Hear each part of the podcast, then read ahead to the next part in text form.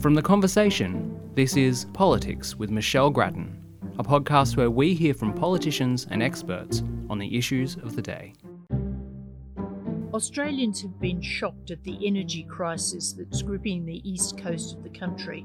We've all known about the so called climate that have paralysed policy making in the last decade. But now, not only have those caught up with us, but also other factors, including the Ukraine war, have contributed to the present situation. The new Labor government has a clear plan to transition to a decarbonised economy. But what it or others can do in the short term is less easy to fathom. Tony Wood is Director of the Energy Program at the Grattan Institute, and he joins us today to talk through the issues. Tony Wood, firstly, how bad is this crisis? Have we ever seen anything comparable before? Michelle, no, we haven't. This electricity market was created in the late 1990s by all the governments basically of the east coast of Australia, including South Australia. And we've not seen anything like that like this in that entire period. We've certainly seen situations where things have got very tight in hot summers when maybe the amount of electricity was limited, but this sort of extended period when we've had major outages and real stress on the entire system for such a long time has never been seen before. And we just should make the point that the Western Australian uh, system is different. We're just talking about the east of Australia, including South Australia, right? Yeah, Western Australia and the Northern Territory are physically and therefore financially separate in terms of things like electricity. Now, can you separate out for us the causes? If we'd had an adequate policy framework from the previous government to transition to renewables, would that have prevented the present problems? Or would the Ukraine war and other factors have still caused difficulties? Well, there's always they're always you know difficult questions to hypothesize about, Michelle. But I think the reality is that if we had over you know the last 15 years, almost 20 years, really, we haven't had adequate policies for this transition. And so, if we had, at any one of those previous periods, really got started on good government policy to address climate change and therefore bring on more renewables and all that's needed to support those renewables, we would have been a lot further down the journey. However, I think you could also say with a high degree of confidence that we still would have had some of the coal fired power stations uh, that we have today. We still would have had the weather patterns we had in the south on the east coast of Australia that caused all the rain and caused all the flooding of the coal mines that interrupted power supply. And of course, we wouldn't have prevented the Ukraine war, and we probably would have had real stress on the gas supply system. So it might have been a bit better. I don't think it would have avoided the problem altogether. Now, the Australian Energy Market Operator which manages the system, put a cap on prices that the power companies could charge in the wholesale market. And that seemed sensible at the time. But then the power companies gamed the system by not offering power into it. And the operator had to take over or chose to take over the whole system to get more predictability and more control. So, to what extent are the companies to blame for what's happening at the moment? Or earlier this week. Michelle, this things became very complicated very quickly. What had been happening was that the market operator, every now and again, and probably only in this particular area, two or three times in the history of the electricity market, had been forced to intervene and put a cap on prices. It's like what happens in the in the share market when they call the trading halt because the company is going through a difficult time. That cap or that halt to the market only takes place for a day, and that has happened before.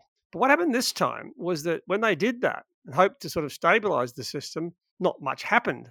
They didn't get more coal-fired power stations because they were many of them were just physically unable to provide power. And I think what happened with the gas generators they became very uncomfortable because they had to go and secure more gas because they normally wouldn't be supplying gas for power generation at this level at this time of the year. That meant they had to go and buy gas on the spot market, which is why they were competing with European companies, uh, the countries for our gas, paying a lot of money.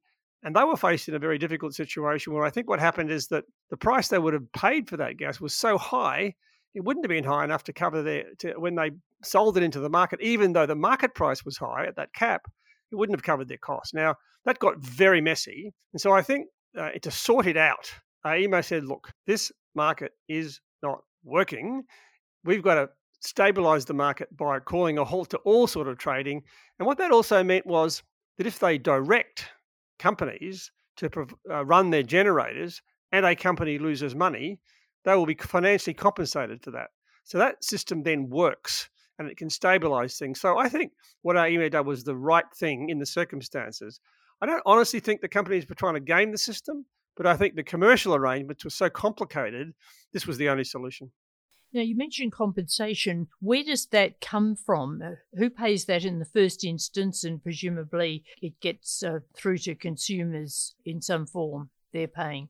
Yeah, look, whenever the Australian energy market operator has to do anything of this, anything like this, even to help secure the power system. So even a few times in hot summers, they've have contracted for additional capacity, expensive capacity sometimes, to come online, but only for short periods of time to to stabilize the grid.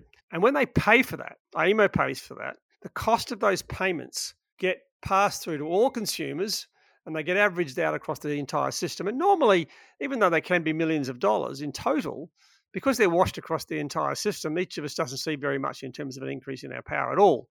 So that will happen here. Any payments that the AEMO has to make to the generators to compensate for this, and all, of course, all the other costs that may accumulate through this very difficult time, they will pass through to customers. Most of us almost certainly won't see much in the short term, but many people already were facing increases in their electricity bill probably from the 1st of July from what had happened already. So, all the things we're talking about now will gradually wash through the system and we'll pay for them.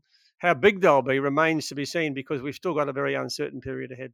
There's been extensive privatisation by uh, state governments in the energy sector in recent years. Would we be better off if these assets were in government hands? Look, overall, in all the assessments we've ever we've done over the years, Michelle is says yes that no, we'd be worse off. now there would be specific cases where the government says, "Well, we could have done that better. We could have d- directed the market or whatever." But the evidence usually is that there are certain things governments do very well and provide very well, and there are situations where governments don't do it well, and we can de- we can design governments can design a, a well regulated market to do it for us and do it more efficiently than individual governments would do. And for the last more than 20 years, that's exactly what happened in the electricity market. Now, the, the, the governments effectively own that market on our behalf. And if the market isn't doing what we want, they change the rules every now and again. So I don't think this is a fundamental failure of privatisation at all. But I do think it's a fundamental physical problem. And government ownership wouldn't have made much difference. And of course, we do have government owned generators in our system who've been accused just as much of gaming the system as we were talking about earlier. Federal and state governments have taken some steps in this crisis, including calling for preparation of a transition plan to take us to uh, a renewable uh, system dominated by renewable energy. But what more can be done immediately? Well, I think what the AEMO has done will stabilise the system. What you were talking about a minute ago, Michelle, in your question is a longer term issue. It's very important and it's been delayed too long, as we said before. And the governments, plural, all of them together, need to get on top of that. The only other thing that I see in the short term needs to be looked at is this issue that right now, when the gas power stations are running, if they have to go and buy gas outside what have been their contracts and pay a lot for it, the people they're buying it from are making windfall profits, profits way above what anyone could reasonably expect. And in my opinion, that suggests that the, the government should go to those companies and say, look, you are making a windfall profit. This is not good enough. We, we want you either to supply the consumers in Australia with gas at a fair price. You'll get a profit on that, but a fair price, nothing like this windfall profit level. And if you don't, we'll apply a windfall profit tax to everything above that fair price. Now, the companies have got an interest in making sure they don't destroy the domestic market and put company, their customers out of business. So I think they'd have a tr- tremendously strong incentive to do it. And if the government did it, that would also become another problem because the companies, those producers together, can't decide what price they're going to charge because that would be collusion under the Trade Practices Act. But if the government directed to say, look, you've got to provide a fair price, this is the number, then I think we might have some chance of reducing the cost of gas which is flowing through to the cost of electricity. And also, by the way, affecting people who buy gas as well.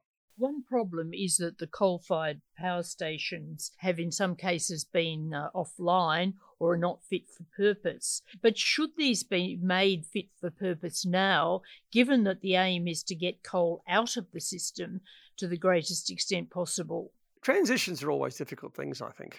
And I think we can see where we're going. It's going to be a system which is overwhelmingly dominated by renewable energy. It won't have any coal. It may have some gas, or something else to balance the wind and solar when the wind isn't blowing and the sun isn't shining, and some storage like Snowy Hydro 2.0. So all those things are where we're heading. But in the short term, we are going to make this manage this transition carefully, which means as we adopt more and more renewables, we're going to need some of these coal-fired power stations and gas-fired power stations to maintain the stability and the reliability of the system. They should only be there as necessary to support that transition and what we've already seen is almost every year, even every six months or so, one or other of these coal fired generators owners says, look, we're going to close our plant earlier because in a very high renewables system, we're not making any money anyway.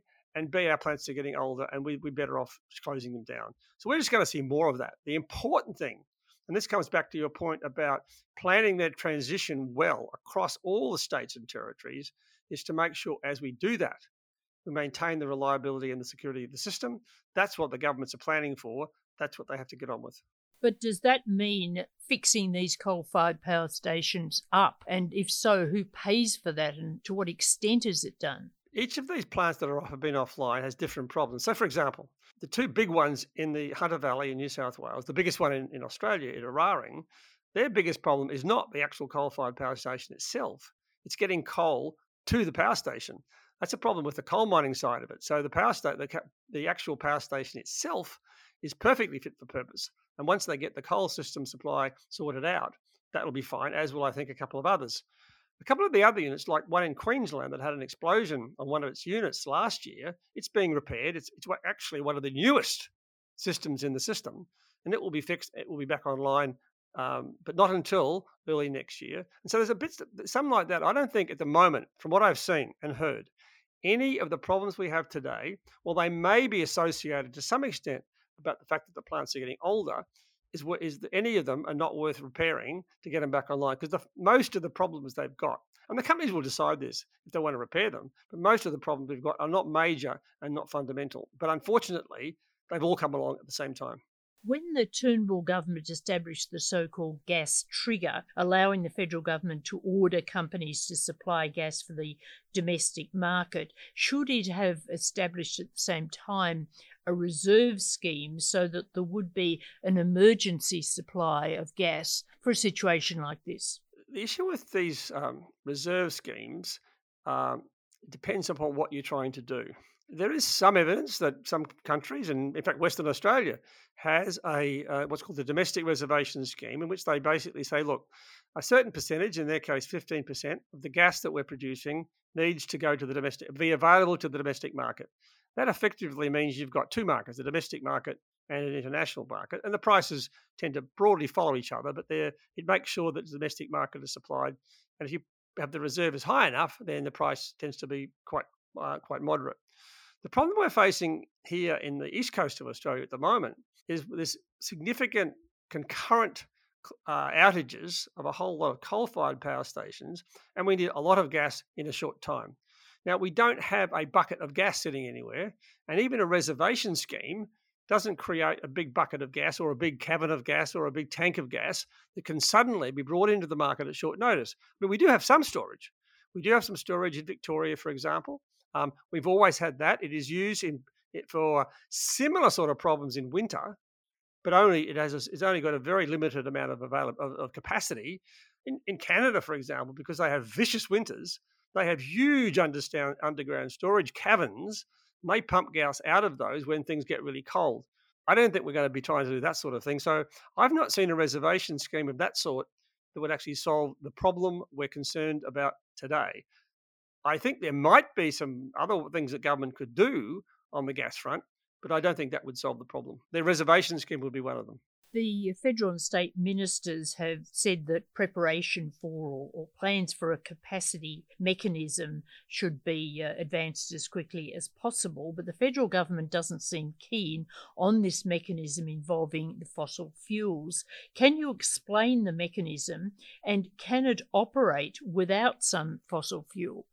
The idea of a, of a capacity mechanism flows from the concept that we are grad, we are steadily approaching when we have a lot of a system that is dominated by wind and solar energy. And the concern people have got is that it may be that the way that sort of market would work, it wouldn't provide sufficient financial incentive for capacity, generation capacity, or even any capacity of providing more electricity into the system in periods of time, a bit like what we've got now, but more likely to be periods of time when you know when the wind isn't blowing and the sun isn't shining for you know because things are cold and there's not much wind and there's not much sun. And that happens like about now in winter. So, how do you do, what sort of things would do that?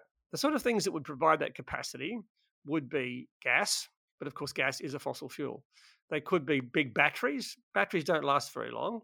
It could be pumped hydro, but we've only got one snowy, snowy hydro, and that would uh, it would it would be very useful. It would be one of the things that could be paid in a capacity mechanism to be there. And the idea is what you do is you say, look, we're not going to need you very often, but we are going to need you every now and again, and it's going to be really important that you're there. So we're going to pay you, a bit like insurance, we're going to pay you to be there. Even if we never use you, you'll still be there and we'll be paying for that. But the reason we're paying you is so you will be there when we need you and you can come on quickly. Now, the difficulty is that outside the storage type concept I've just been talking about, renewable energy itself can't do that. It can't generally respond that way. So people would generally say, and I would say that when we, when other countries have installed some form of capacity mechanism or capacity reserve or capacity payment, whatever it might be, it's tended to be mostly things that can come on quickly, like gas. And um, I think, and I've never seen one that doesn't, by the way. So I don't think it would involve coal, and you could you could um, design it in a way that didn't involve coal. Um, I don't think that will be necessary because I don't think coal would even be part of the system.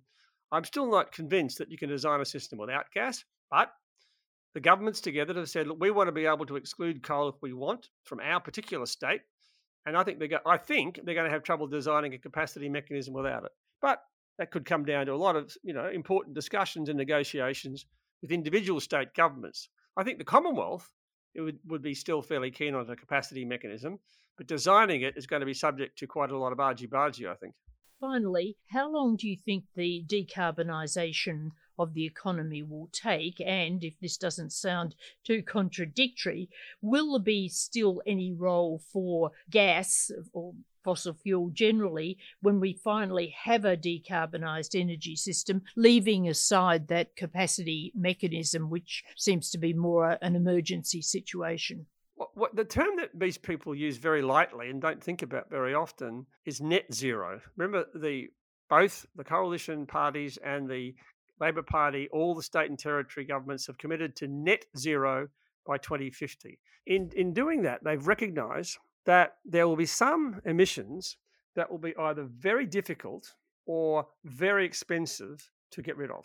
Now, we don't know what they are yet. We're going to get all the we're going to do all the things that are easy and not too hard and require but require new technologies and those two technologies will come along but we still might find some that are very hard the last few percent of the electricity system may be in that category so in that case there may still be a role for some things that produce emissions some fossil fuels but they'll be very small and limited and then what we do is we offset those emissions by using technologies that take greenhouse gases out of the atmosphere. And this is where you th- hear things like, well, planting trees, soil carbon, putting the carbon back in the soil, or even something called direct air capture. So we take, even though we are still putting some emissions into the atmosphere, we're also taking some out. And that's why you get net zero rather than absolute zero. And it's possible that gas could still play a role by 2050, provided we offset those emissions or we bury the carbon dioxide underground both of those could be expensive, but it could be cheaper than trying to get rid of that last bit because getting rid of that last bit might be very, very expensive. And in terms of the length of time, could we get to the decarbonised economy before 2050, or would you think we'd be lagging despite the target even after 2050? When you think about our entire economy, of which electricity supply provides about a third of the emissions, in total, we're about 500 million tonnes, and electricity is about a third of that is going down. And renewables and all the things we've been talking about, Michelle, will drive that further. Transport's another one. Part of the answer there is to electrify all of our cars and our personal transport. We'll also have to stop using gas. People who use gas for cooking in their homes will have to stop using gas for cooking in their homes and for heating their homes and their hot water and move towards electricity. That will not be a simple thing to do and it won't be without cost, but it will happen and we can do all that relatively soon. So I think over the next couple of decades, we will see an accelerating move in this direction. The really hard ones, the ones that are going to be the things we'll be sorting out in the 2040s is where there's going to be very significant capital investment to change over a lot of equipment that uses gas for food processing, for making things like bricks, for making things like steel and concrete and fertilizers and explosives. A lot of them are very difficult to replace with electricity. There are potential solutions, but there's a long way to go. And then, of course, you've got the somewhat infamous one, which is burping cows and sheep. Now, there's really is no simple technical solution to those ones, and maybe that's where the idea of offsetting emissions will finally lie. But I, I, I have no doubt we can uh, we can move to net zero by 2050. But remember, it will be net zero. It won't be absolute zero. And of course, the sooner we start really seriously creating momentum in that direction, the more likely we are to get there, and the more likely it is we'll get there without too much cost. Tony Wood, thank you very much for talking with us today and clarifying a lot of the issues at the centre of this uh, perplexing energy debate. Thank you to my producer, Ellen Duffy. We'll be back with another interview soon, but that's all for today. Goodbye for now. Our theme music is by Lee Rosevere. You can find more podcasts from The Conversation on our website at theconversation.com.